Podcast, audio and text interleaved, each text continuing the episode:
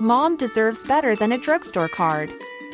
This Mother's Day, surprise her with a truly special personalized card from Moonpig. Add your favorite photos, a heartfelt message, and we'll even mail it for you the same day, all for just $5. From mom to grandma, we have something to celebrate every mom in your life. Every mom deserves a Moonpig card. Get 50% off your first card at moonpig.com. Moonpig.com. There's never been a faster or easier way to start your weight loss journey than with PlushCare. PlushCare accepts most insurance plans and gives you online access to board-certified physicians who can prescribe FDA-approved weight loss medications like Wegovy and Zepbound for those who qualify. Take charge of your health and speak with a board-certified physician about a weight loss plan that's right for you. Get started today at plushcare.com slash weight loss. That's plushcare.com slash weight loss. plushcare.com slash weight loss. Quality sleep is essential. That's why the Sleep Number Smart Bed is designed for your ever evolving sleep needs. Need a bed that's firmer or softer on either side? Helps you sleep at a comfortable temperature? Sleep Number Smart Beds let you individualize your comfort so you sleep better together. JD Power ranks Sleep Number number 1 in customer satisfaction with mattresses purchased in-store. And now save 40% on the Sleep Number limited edition Smart Bed for a limited time. For JD Power 2023 award information, visit jdpower.com/awards. Only at Sleep Number stores or sleepnumber.com.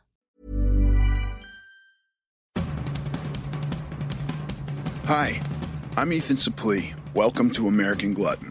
Outside of acting, my two favorite things to do are diet and eat. I have a very complicated relationship with food, and on this podcast, we're going to talk about all of it. Food as entertainment, food as sport, food as fuel. I'll talk to experts and the average person, just like you and me.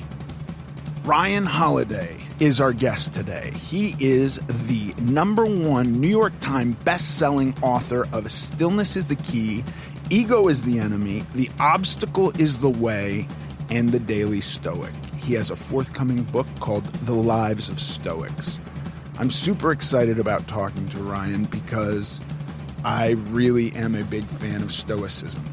I think it began with the first time I read God, grant me the serenity to accept the things I cannot change, courage to change the things I can, and the wisdom to know the difference. You can find Ryan at Ryan Holiday on Instagram or at Daily Stoic or at Daily Dad. Here is my conversation with Ryan Holiday.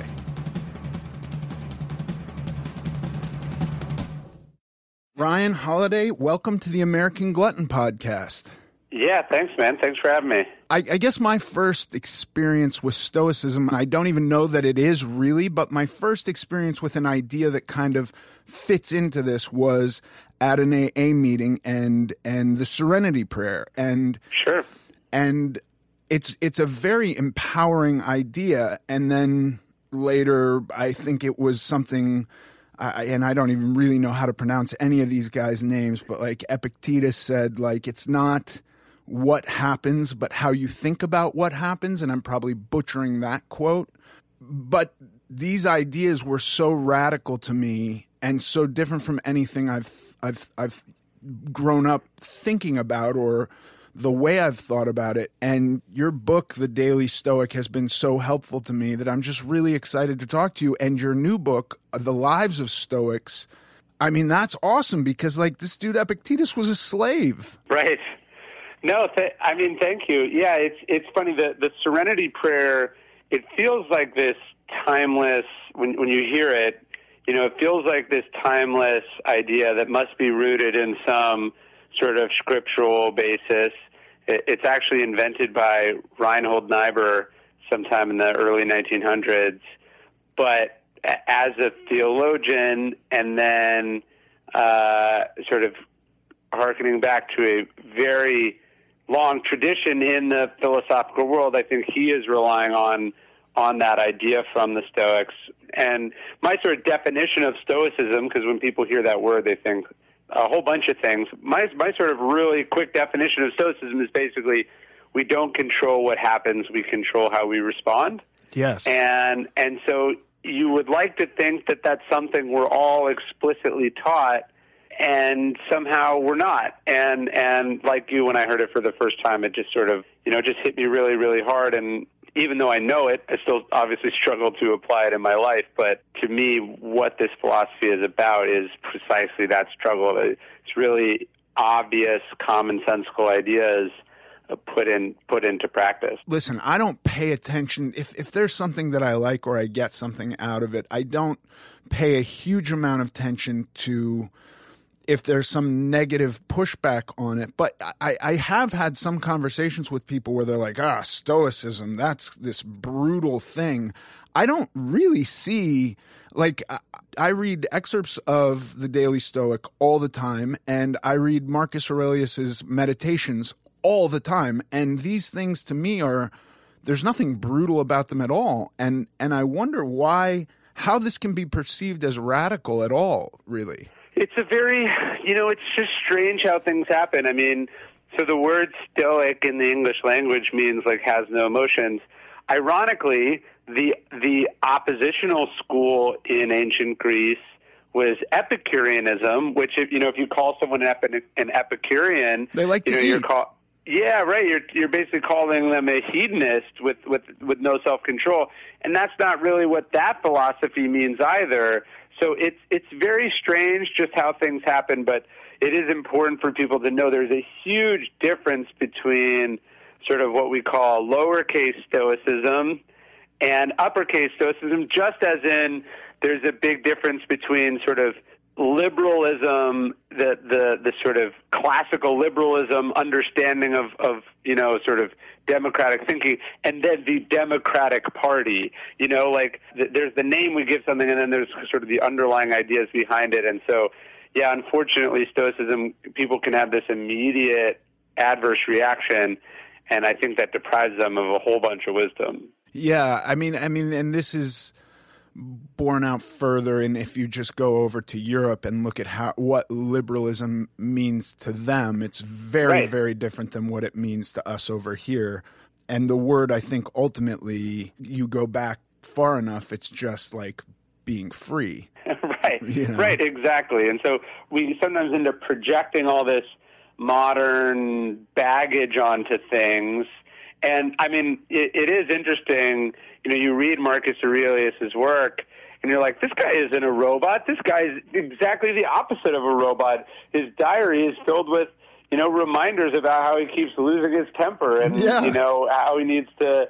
You know, he needs to be nicer to people, and and the importance of love, and the importance of joy, and so the, what you're speaking to is the uphill battle of, of my life, the the reservations that I try to convince people about uh, you know try to try to dissuade people of in my writing but yeah it's it's a tricky thing. You know i i was very very overweight. I was a drug addict. I later when i actually started looking at these things i would have very basely gone like oh yeah epicureanism is like hedonism and the pursuit of pleasure. And and i and i can recognize that they're very different now but i think i was a practicing hedonist for a time unknowingly. It was just like in this moment, what is going to give me the most pleasure without thinking about the future at all. And uh, basically, the the minute I started thinking into the future at all and like goals for myself, I had to do away with that and I had to kind of practice temperance and and start to change my life in a way where okay this thing happened. If i'm just reacting to everything and thinking immediately about what i want i might not get the bigger prize that my life could give me. And I, i've found this so helpful. Just in a short sentence can can actually have me thinking about reality differently. Well it's it, it is really interesting you know this idea of Epicureanism being sort of a, a path to do and feel whatever you want is ironically, yeah, again, not what Epicureanism right. is about. And in fact, the, the central point of Epicurus is that is is really about simple pleasures. And his his point, and as I'm sure you lived uh, and experienced quite profoundly, is that actually do being able to do and doing everything you want is almost like the worst thing you could do. And, and he talks about how very quickly pleasures become the source of significant pain and anguish because we, we're not able to stop. We, we, we no longer enjoy them. They have all sorts of, you know, you know, it's like, okay, look, you have an affair with, uh, on your wife and you feel a few minutes of pleasure, but then it blows up your marriage and you don't get to see your kids anymore and it costs you half your money. Uh, okay, so was that really a pleasurable experience or was it actually, you know, a profound self-inflicted wound that you gave yourself, right? And so the Stoics and, and the Epicureans were quite aligned on this. They, really end up just disagreeing on some relatively minor issues. And what's fascinating is Seneca probably quotes Epicurus more than any other philosopher in his writings. Oh wow! Uh, which I which I talk about a little bit in the book. That uh, the, the Stoics were they're like, look, we'll take wisdom from whoever we can get it. But the, but both schools were very much aligned in that it's actually it's not the that that you should never experience any pleasure. It's that moderation was really the key to pleasure, uh, and and for whatever reason, that's an idea that people just have a lot of trouble wrapping their heads around today. Yeah, I, I can. I can today find pleasure in a hike and a chicken breast that's grilled. I, I, really truly can. Now there was a point in time where th- those two things would nauseate me. you know, like truly, like the idea of a chicken breast without the skin, like, like this is this is insane. And a hike, what is the point of a hike? Like I could not get the pleasure out of that. Now that pleasure could be simpler than, uh, you know, uh, cocaine and a strip club, maybe. Um, but in the long term, it's actually much more profound because I, I would experience some ultimately some side effects from drugs and alcohol and then uh, just see the, the the way my life was going would be bad so to me it's really it's really interesting to to have the idea of finding pleasure in things that I didn't always I wasn't always sure. aware that there was pleasure to be had well, I bet it's ironically you're probably walking around in a general feeling of discomfort and misery, whether we're talking hangovers, whether we're talking about regret, whether we're just talking about your your aching body, you know, out of breath, you know, having low energy. Like one of the things I've always found interesting is like whenever you you end up going on a diet, like you say, hey, I'm going to cut out dairy, or I'm going to cut out meat, or I'm going to cut out carbs all of a sudden you don't act like you're like oh, okay I feel good. Then you maybe you introduce one of those items back in. You like you have a pizza or something, and then you're just like oh I want to kill myself. This is horrendous. and you're like wait I I would have eaten a pizza for dinner, a sandwich for lunch, and cereal for breakfast before. And and so you really like I think what's interesting is you just you had no idea how miserable you were until you cut these things out. Yeah. And and one of my favorite little Epicurus stories is there's this letter between all we really have from Epicurus are some letters uh, and some fragmented quotes, but basically some king is a fan of his writings and he says, you know, whatever you want, just ask, I'll give it to you. And Epicurus asks him for uh, a small pot of cheese, which was sort of a delicacy at the time or whatever. And and the joke is like the man who's supposedly this you know sur- uh, horrendous glutton it decides to treat himself uh, when any you know you can get whatever he wants and and his treat is you know a little bit of cheese it, we just totally read this whole. We've totally taken the wrong lesson from this guy's life's work uh, because you know there there are people who who, as you said, would consider something so small nauseating because they have access to so many more immediately gratifying pleasures today. Yeah. Don't go anywhere. We'll be right back. It is really wild how that works. The things that I considered pleasurable for so long were actually just kind of band aids to the the pain that I was in. So it was just kind of masking this persistent discomfort. and then you strip it all away. I, you know, it is interesting because I think it's kind of impossible for people to do anything that isn't in the pursuit of pleasure to some degree. And and whether that is that they are going to feel better about themselves because of what they do or they're going to feel physical gratification immediately, but but I think that through practice we can find th- pleasure in things that we we might not be aware that there's pleasure in. Look, the, I mean, the human mind is a very insidious thing. I, I feel very blessed. I just was never a, a drug or an alcohol person, but I, I, I have whatever that tendency is. That sort of compulsive. It's like a, I think it's a, it's a mix of a sort of a compulsive, you know, personality, and then some sort of internal distress or anguish that you want to make go away. So for me, that thing has always been work, and and it, it, it's it's reve- I was just talking to my wife about this a few days ago. It, it like I'm a very routine based person, and so for whatever reason, if my routine gets broken up, so I'm not able to to do the things I like to do in the order that I do them in. But most importantly, I'm not able to write I, I don't just feel that like oh hey this is a little weird. I feel I feel the pain. And so it's very obvious to me that part of why I do what I do is is is in some respects fleeing from a you know a pain or a wound in childhood. And I, I I'm fortunate in that it's somewhat of a of an adaptive you know use of that energy right compared to the other things people get hooked on that doesn't mean that it's not an unhealthy compulsion in some way. So we just we have human beings have that, and the mind is really good at telling us like, hey, you're going to die if you don't do this thing, even if that thing is you know have sex with someone, or if that thing is you know uh, extreme risk taking or gambling, or in your case, eating or, or drugs. Like addiction is a very very tricky thing, and it's got a bunch of different motivations and they're hard to unpack. Yeah. But, you know, I think it is interesting too that you can you can I can experience reading a sentence or two and allowing a, a, a peek at a completely different way of examining life and Sure.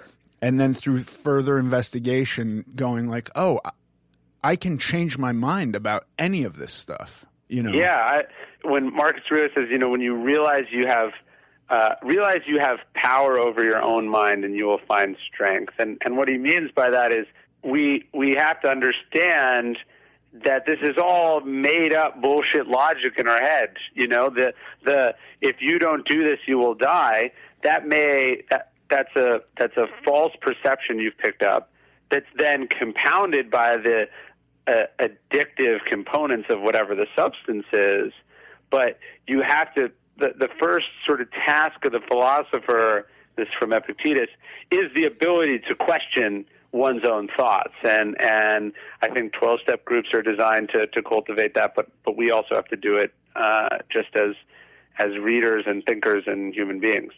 Do you think this is uh, this becomes um, troublesome because so much and and I don't mean this in a negative in a negative way, uh, but there seems to me that a lot of the belief structures out there in the mainstream are almost religious in nature, and that this idea that none of that is true unless you decide that it's true and that you can change your mind about it is actually kind of dangerous to those structures. A little bit. I mean, it's it's weird. You know, Jesus and Seneca were born in the same year. Wow, uh, I didn't know. That. And sort of walked the earth at the same time in in the same Roman Empire. Like, if you can wrap your head around how crazy that is, you know, like we don't know for sure, but like there's there's like there's phrases in Marcus Aurelius's meditations that feel very biblical that, that, that could have appeared in Ecclesiastes or or or you know Seneca's brother is in the Bible. Uh, he he adjudicates a case involving uh, Saint Paul.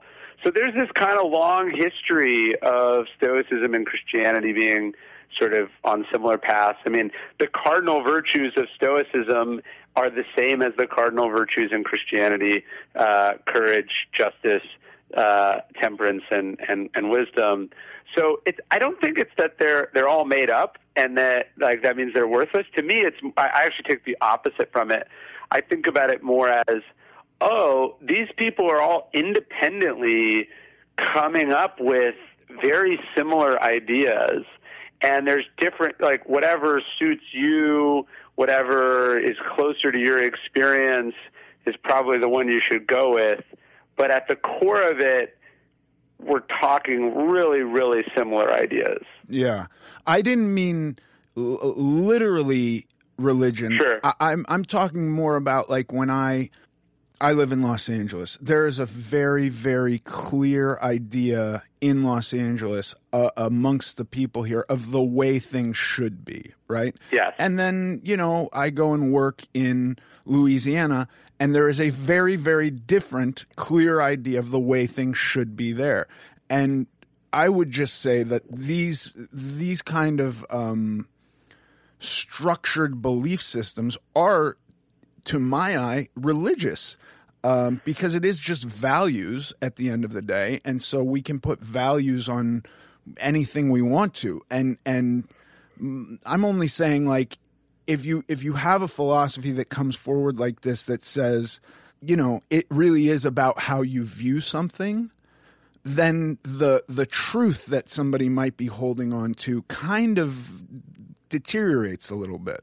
No, I see what you're saying, and and and one of the things that was sort of a breakthrough in my life. I've lived in Los Angeles, I've lived in New York, I've lived uh, in a bunch of different places. It was sort of realizing, oh, I've got a really good sense of what I like, who I want to be, what's important to me, what I want my life to look like. But it's very hard for me to do that when you're surrounded by all these other people with very different ideas or with pressures that that sort of like you know when I lived in New York, I've, I've almost never made more money than I've lived in New York. I've never had more opportunities to do cool stuff, but I was not happy, and I found that what was happening was it was sort of getting caught up in the pace that everyone else was operating by. And so one of the reasons I ended up moving, I moved to, to Texas, and I moved outside, uh, you know, out out in the country outside Austin, was was not so much that I was super aligned with whatever's happening here, but more that I had sort of the freedom and the pace to sort of be more in control of my own life and how I wanted it to be with less sort of pressure and temptation and distraction. And so, you know, I I think finding finding the wavelength that you want to be on or the lifestyle that you want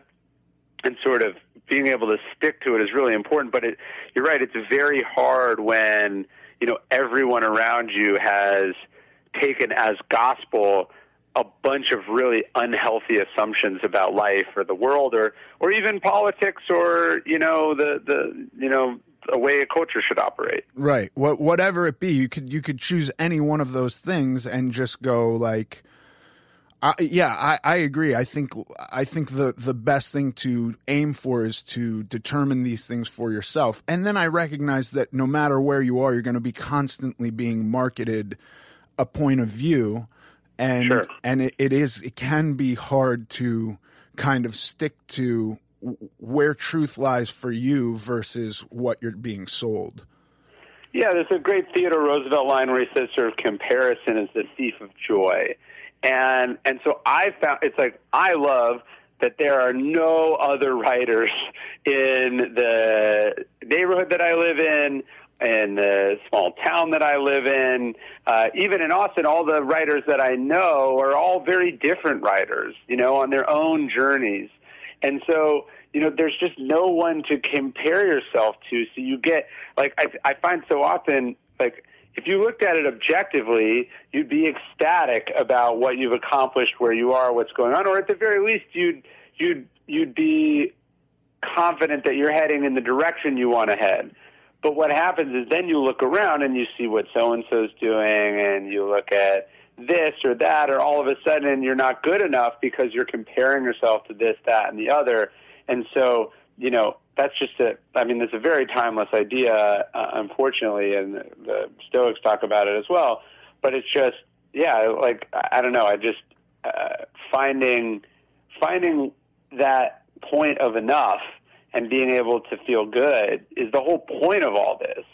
And and a lot of people sort of deprive themselves of that. Yeah, and and the ability to kind of weed through what we're doing and maybe be able to find other ways to do what feels good or find new things that feel good that might lead us to broader objectives than maybe we were headed towards. That's right. That's right. Yeah. You know, it's just so easy to sort of live and breathe your work and then internalize all the assumptions and then it's never enough and you got to do this, this, and this. And, and, you know, so the Stoics would say, like, you're going to die. So, right. you know, smile uh, back. That's right. what we can do. We smile back, right? At yeah, death. they're like, look, like, like one of the, I think one of the most fascinating parts of of meditations is you have Marcus Aurelius, like the most famous man in the world, as he's writing this thing, the most powerful man in the world. And it's over and over again. He's like, hey, like, does anyone remember Vespasian? You know, this is like the emperor that comes like two or three before him. He's like, who's still around from the court of Augustus? You know, he's like, he's like, whatever happened to Alexander the Great? You know, and he's saying, eh, my favorite. He goes, people who long, and this this applies certainly to your industry and, and to mine as well. He goes, people who long for posthumous fame forget that the people in the future will be just as stupid as annoying and as annoying as the people who are alive right now. And so, you know, you find these people are motivated by this, like, I gotta, you know, I gotta make something so they remember me. And and he's like, you're not going to be around, you know, like right. It doesn't matter. You won't enjoy it. So like, try not to be unhappy now based on this dim hope that you'll live forever in immortality because that's preposterous. Yeah. Don't go anywhere. We'll be right back. Okay, so the Lives of Stoics. I I read this title and my first thought, my first reaction is a little bit of fear of like, okay. shit, am I going to be super disappointed? you know, and and I know I'm not really uh, just based on my base understanding of dudes like Marcus Aurelius. Uh, like I'm not disappointed in his life. What a fascinating life that dude led. But like many of the other ones who I am so impressed by these little nuggets of wisdom that have truly altered my life. So I, I do get a little bit scared. Like, are there big disappointments? And then I go like, well, they're human beings, so they're they're sure. they're fallible. Yeah, no, I, I, I think that that is the the trick. Although it's interesting too, like even the idea that these philosophers had lives, like nobody thinks, but is this Harvard professor nice to his wife? Right. You know, or because like we've totally given up on the idea that this philosophy, that philosophy in the modern world should have any practical basis or in any way inform day to day living. And I think that's really, really a shame, yeah. right? Um, we, we've we've come to take philosophy to mean these kind of abstract questions. You know, like Elon Musk famously has sort of popularized this this question of like, how do we know we're not living in a computer simulation? And like these are the kinds of problems that philosophers are trying to crack. And it's like the Stoics be like, who gives a shit? You know, um, what what am I supposed to do with this information? Yeah. Uh, you know, Marcus Aurelius was like, how do I prevent everyone from dying in the Antonine Plague? You know, Seneca's question was like, Nero, the emperor of Rome, is my boss, and yet if I leave the administration, he will be worse than if I stay. Right? It's a very, very modern dilemma, as as you can imagine. And so, so yeah, the the premise of the book is, well, what did these figures actually do? How do they live? Where do they live up to it? Where did they fall short of it? And and Stoicism is particularly is a particularly relevant philosophy to ask it of because to the philosophers to the Stoics, there really was no point of the philosophy if you weren't living the ideas. Right. This is this is fascinating that you brought up like is the Harvard professor nice to his wife and and and I've been thinking about this a lot because we have a, a real movement today that like you must be nice. Do you do you see that sure. happening? This this whole like like with with Ellen Ellen wasn't yeah. nice to people. Have you watched the um the Last Dance series? Yes, yes. So I look at I look at this. I wasn't even really a basketball fan. I, I, I am converted. I am now an absolute basketball fan after watching this. And I look at Michael Jordan, and obviously I lived through the 90s, so I knew who he was, and I was obviously impressed by him. But watching this, I like I like desire now to uh, experience watching basketball, and the thing that is kind of hammered into you is he was not nice. He was he was decent. He was a decent person, but not nice. And what, what, can we learn from the Stoics about this idea that we have to be nice? Like uh, you talk about Marcus Aurelius dealing with this plague, and it's like, well, what if he was nice to everyone, but because of that, a bunch of people died from the plague? Like, at what point do we stop valuing that so much and value our objectives? It's it's tricky. I mean, wh- look, one of the things he writes in Meditations, he says he, he says, uh, "Don't go around expecting Plato's Republic." You know, he's like, "This is the fucking real world. Shit happens. People are not nice. You got to do stuff." Right. right. I mean, this is a guy who leads the Roman army in war. He orders executions. Like, it is certainly a pragmatic leader as as well as an idealistic one. Your, your point about Jordan not being nice, I, I have a whole chapter about him in my book. Stillness is a key because he is fascinating. You have you have this guy who's the greatest basketball player ever lived, and yet was sort of profoundly fueled by anger, you know, nursing of grudges, uh, desire to sort of crush and destroy and belittle opponents. And it serves him well to some respect, but it, uh, there's a fascinating Wright Thompson profile of of Jordan. I think celebrating 10 years of retirement. You don't get the sense that Jordan's having a great time, right? Um, both in basketball and then out of basketball.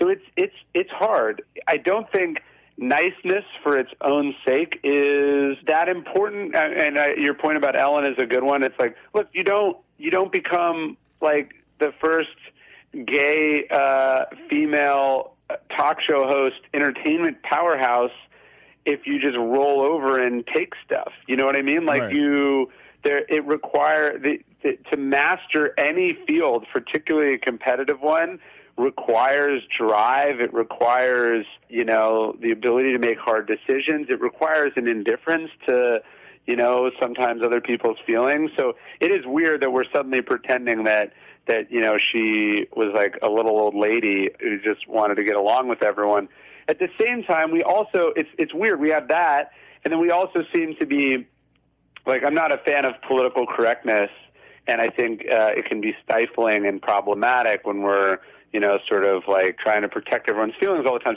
At the same time, another portion of society has seemed seems to be celebrating meanness for its own sake. Right. I would say that these are just the the same thing done in opposite ways. To- totally. It's like look, like truth is important. Saying something just because you know it will hurt someone is not courageous. It's awful, right? right. And so, so there seems it's like on the one hand, uh, you know, we seem to be, you know, talking about niceness and and it's so important, and then on the other hand, there's this whole part of society that just wants to humiliate and mock and own or dunk on people, to use the internet term, because that's somehow good for its own sake. So it's like just be respectful and nice. It's not that hard. Yeah, you I think you don't necessarily have to have one in order to prove that the other is unnecessary. Right. Hi, I'm Daniel, founder of Pretty Litter. Did you know cats tend to hide symptoms of sickness and pain? I learned this the hard way after losing my cat, Gingy. So I created Pretty Litter, a health monitoring litter that helps detect early signs of illness by changing colors, saving you money and potentially your cat's life. Pretty Litter is veterinarian developed, and it's the easiest way to keep tabs on your fur baby's health right at home. Go to prettylitter.com and use code ACAST for 20% off your first order and a free cat toy. Terms and conditions apply. See site for details. Many of us have those stubborn pounds that seem impossible to lose, no matter how good we eat or how hard we work out. My solution is PlushCare PlushCare is a leading telehealth provider with doctors who are there for you day and night to partner with you in your weight loss journey. They can prescribe FDA-approved weight loss medications like Wegovy and Zepbound for those who qualify. Plus, they accept most insurance plans. To get started, visit plushcare.com slash weight loss. That's plushcare.com slash weight loss.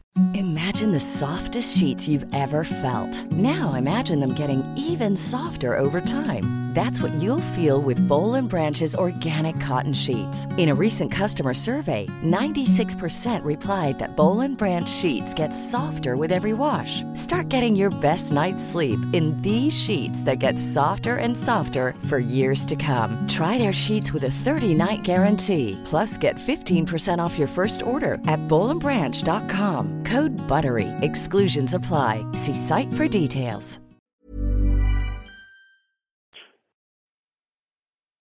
For me, I, I look back to uh, like Stanley Kubrick was notoriously not a nice guy. I would love to have been in a Stanley Kubrick movie and have the dude Sure. yell at me. Like I like to to be in that position for me, I'm in.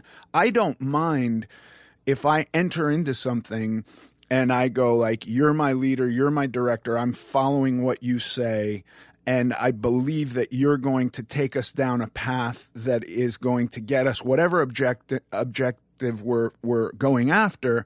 I don't mind a, a little bit of yelling and a little bit of not being nice. So the idea that you know, we sacrifice a Stanley Kubrick, we sacrifice a Michael Jordan, we sacrifice an Ellen because they weren't nice, but also because like this idea of nice is totally subjective. So maybe they're maybe your idea of what nice is is a little bit askance to what mine is. You know what I mean? Like who the hell knows at that point? I, and I completely agree with what you're saying. We don't need people just going around intentionally upsetting people to prove that nice is not necessarily all it's cracked up for. Yeah, and and look, uh, the the Stoics were fond of this expression. I think this is where these things get important. The Stoics believe sort of character is fate. So if you're a shitty person, no one's saying you might not be successful, but you're eventually going to make enemies, make enough mistakes, piss off enough people, you know, get a big enough ego that you'll make some terrible flaw, you know, some terrible mistake.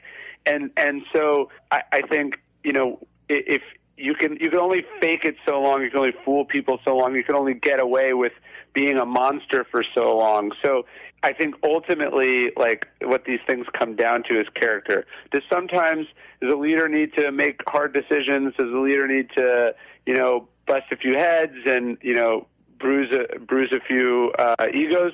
Yes, probably. Like I don't think that's a character issue. The problem is is like when it, this seems to be just like a general way that someone treats people and and I don't know. I, I I'm not convinced that Michael Jordan not being nice to people was why he was a great basketball player. You know, I think that's the other thing. It's like when you when you look at if my books have been, you know, I've been fortunate for my books to be successful in sports. I've met all these different champions and athletes and coaches, and you know, you let's say Jordan has five or six rings, and you meet someone. What does Jordan have? Six, I think. You you, you meet someone with four and you're not like, oh, I see why you didn't win two more. It's you're not a big enough asshole. You know, Okay. like No, that's totally fair. I, I, I, I like, I like the point you're making, and I, and I tend to agree with you. I just think, and, and, but at the end of the day, whoever has four is not Jordan.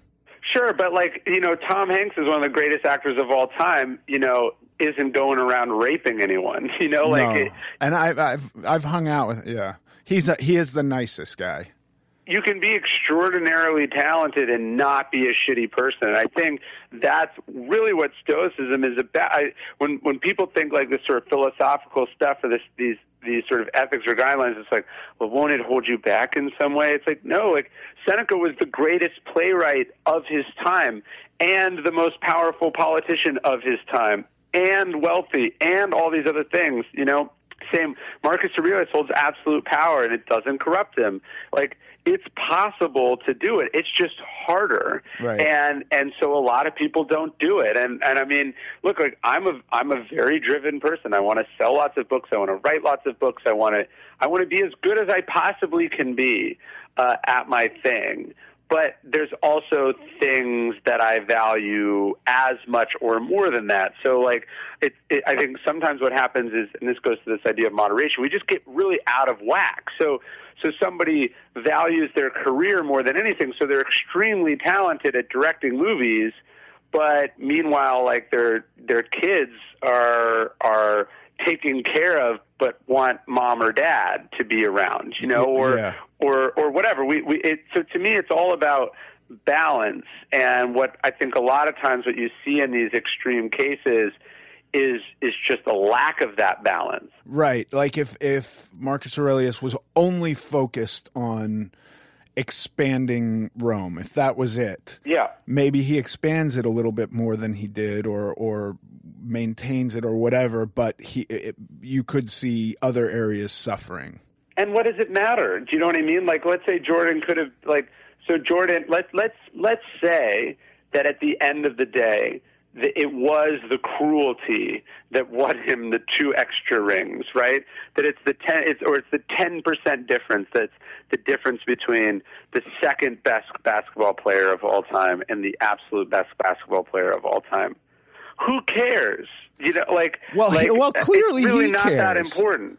It's not that important for me either. I, I think at the end of the third ring, I see him. He, you know, and and it's hard because it's all retrospective. But I go like, well, he's Jordan at that point. He's solidified who Jordan is when he goes off to play baseball.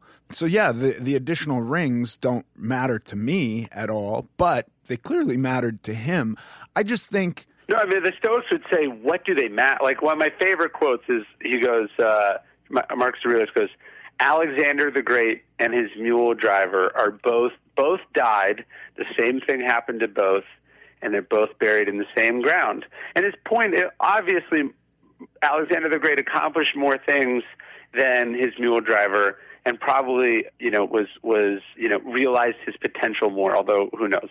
But the the point is death is this great equalizer, and so the the question I think ultimately is like, were you a good person or not? Did you live up to your beliefs or not? Or did you turn yourself into a machine for accomplishing and doing, and to what end? Right. Yeah. For to what end? I mean, that's the best question of all. To what end? Don't go anywhere. We'll be right back.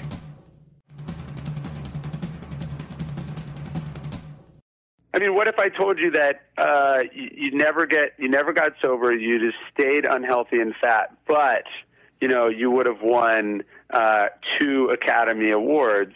Uh, like, uh, I traded. I traded all for my life today.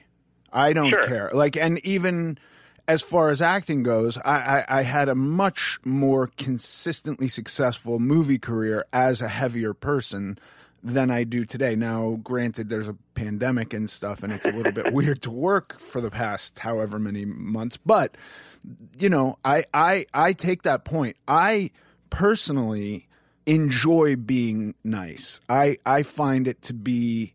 I feel better. I get pleasure about out of uh, being kind to people, but I also I also look at some leaders and I go like I'm not as driven as that person towards I'm driven towards my own personal goals in a very rigorous manner. But like if if I go in to do a movie that is not making that movie the greatest movie of all time is definitely not going to surpass all my other goals I'm happy that the director has that as his goal. I'm if I was on a basketball team and I had a, a captain who was who was going, I'm going to take on the burden of making this the best team, and it's going to make me a little bit irritable, and I'm not going to be nice, but you don't have to. I respect that. Yeah, look, I think we, uh, but but this this is this is this is what the Stoics are talking about. We all have different roles, right? And and I know that feels weird because we want to believe we all have different goals, different purposes, different gifts. I know we want to believe that everyone's the same, that that that you know this is all uh, we all have complete agency and control, and anyone can be anything they want. But the truth is, different people, because of their experiences, because of their gifts, whatever, have different talents, and I think different different missions on this planet. And I don't think really one is better than the other. I think what matters is do you fulfill that destiny to the best of your ability or not, or do you sort of refuse that call? And so, you know, Marcus Aurelius is important to the Roman Empire, but so are all the other people that we've never heard of. Um, it's just we, we tend to worship and admire one more than the other because one is more famous than the other. But I, I don't know. Like I just feel like everyone has a job. Your your and your real job though is to do whatever that job is. Yes. Uh, that's just my that's that's where I've come down on it. I love that. I think that's the uh, for me that's the most workable philosophy. Re- it really truly is because it it allows me to move forward and and do what I need to do and it doesn't give me the burden of anything else. Yeah, and uh, it just I think the the the only caveat the Stoics would add to it, you know, Marcus says, you know, the fruit of this life is uh, good character and works for the common good. And so I think we have in our modern society, you know, often come to associate success or solely with money or fame. And I'm not saying those are meaningless things, but you know, is there a scenario where I could have written my books differently and sold more copies? Yes. Is there equally, you know, uh, a scenario where I could have written them so they were, you know, fancier and more impressive? Uh, maybe got more critical accolades, but sold fewer copies. That is true too. You know, what I'm trying to do is write them in the way that I think they were made to be written, and most urgently have the most impact for the most people. So I think, you know, again, I'm not a I'm not a doctor on the front lines of of COVID nineteen. I'm not a philanthropist, and I'm you know not a not a you know head of state. So I'm I'm not, I'm not at all overstating the significance of what I do, but I think you know also understanding that we have an obligation to each other and to contribute is an important part of all of this as well. I totally agree and and I think the way that you have presented this information and set it out at least from what I've experienced so far it is a great you know, it is. I never went to college. I barely graduated high school. I didn't even actually graduate high school. So I'm not. I'm not a super intellectually bright guy. And the your book, you know, it just was like a, a lightning rod for me. And so I thank you for that. I think you've done a fantastic job. And I'm so excited to to look at them and see human beings and see possible shortcomings, but also how this was applied. And, and I'm, I'm really excited about this next book. Well, thank you. Yeah, and look, I'm a I'm a college dropout too, so I'm trying to write to to you know regular people who are just looking for you know. Seneca goes, "What does philosophy offer? Philosophy offers counsel. You know, it's there to help. It's in the way that a 12-step group is there to help, the way that a church, you know, Bible study group is there to help, the way that a I don't know, a suicide hotline is there to help. Like philosophy is supposed to be there to make us better and to be something you lean on. So I feel like uh, that's a that's a long-standing tradition that you know I'm just hoping my books can be a part of. It's so great, Ryan. Thank you so much for your time. I really appreciate this, and I love talking to you. Thanks, man. You're you're too nice. I'll talk to you soon. Appreciate it. Bye. And now for the Q and A.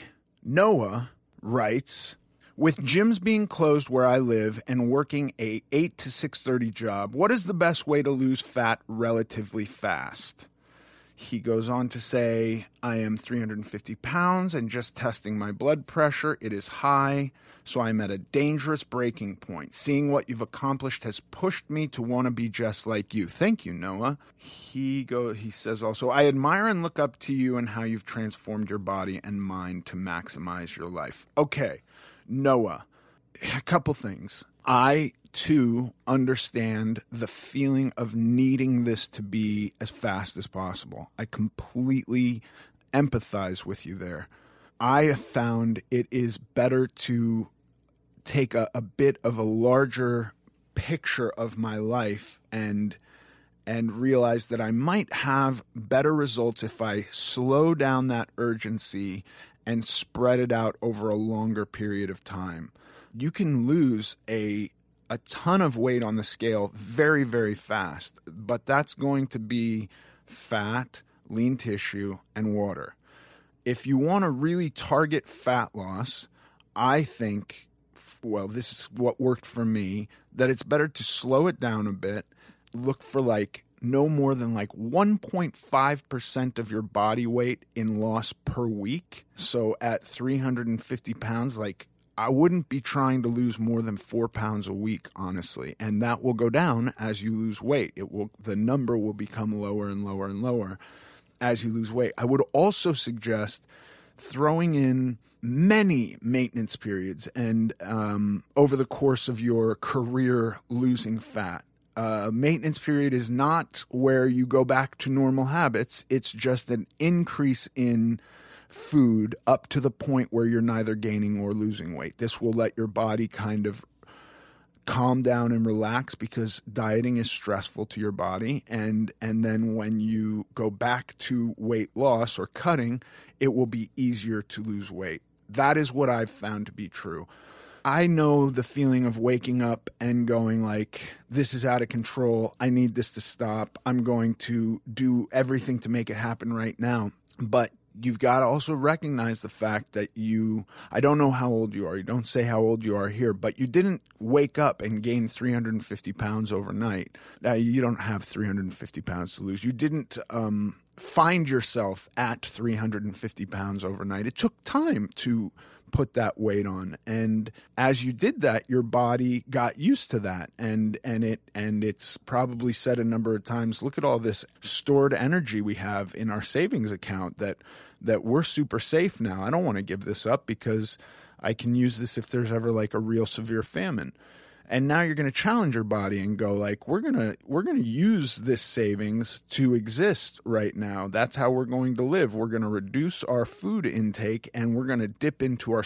savings account of stored energy as fat i think the best thing to do is to uh, allow this to take its time to really get comfortable with the fact that it's not going to happen super fast. It's going to take time. And maybe at the end of it, you will come to a place where having done periods of cutting and maintenance where you can kind of see what what you'll need to do to maintain your weight over the rest of your life versus trying to lose it really really fast and having no tools at your disposal for when you're done with that loss to go on with life.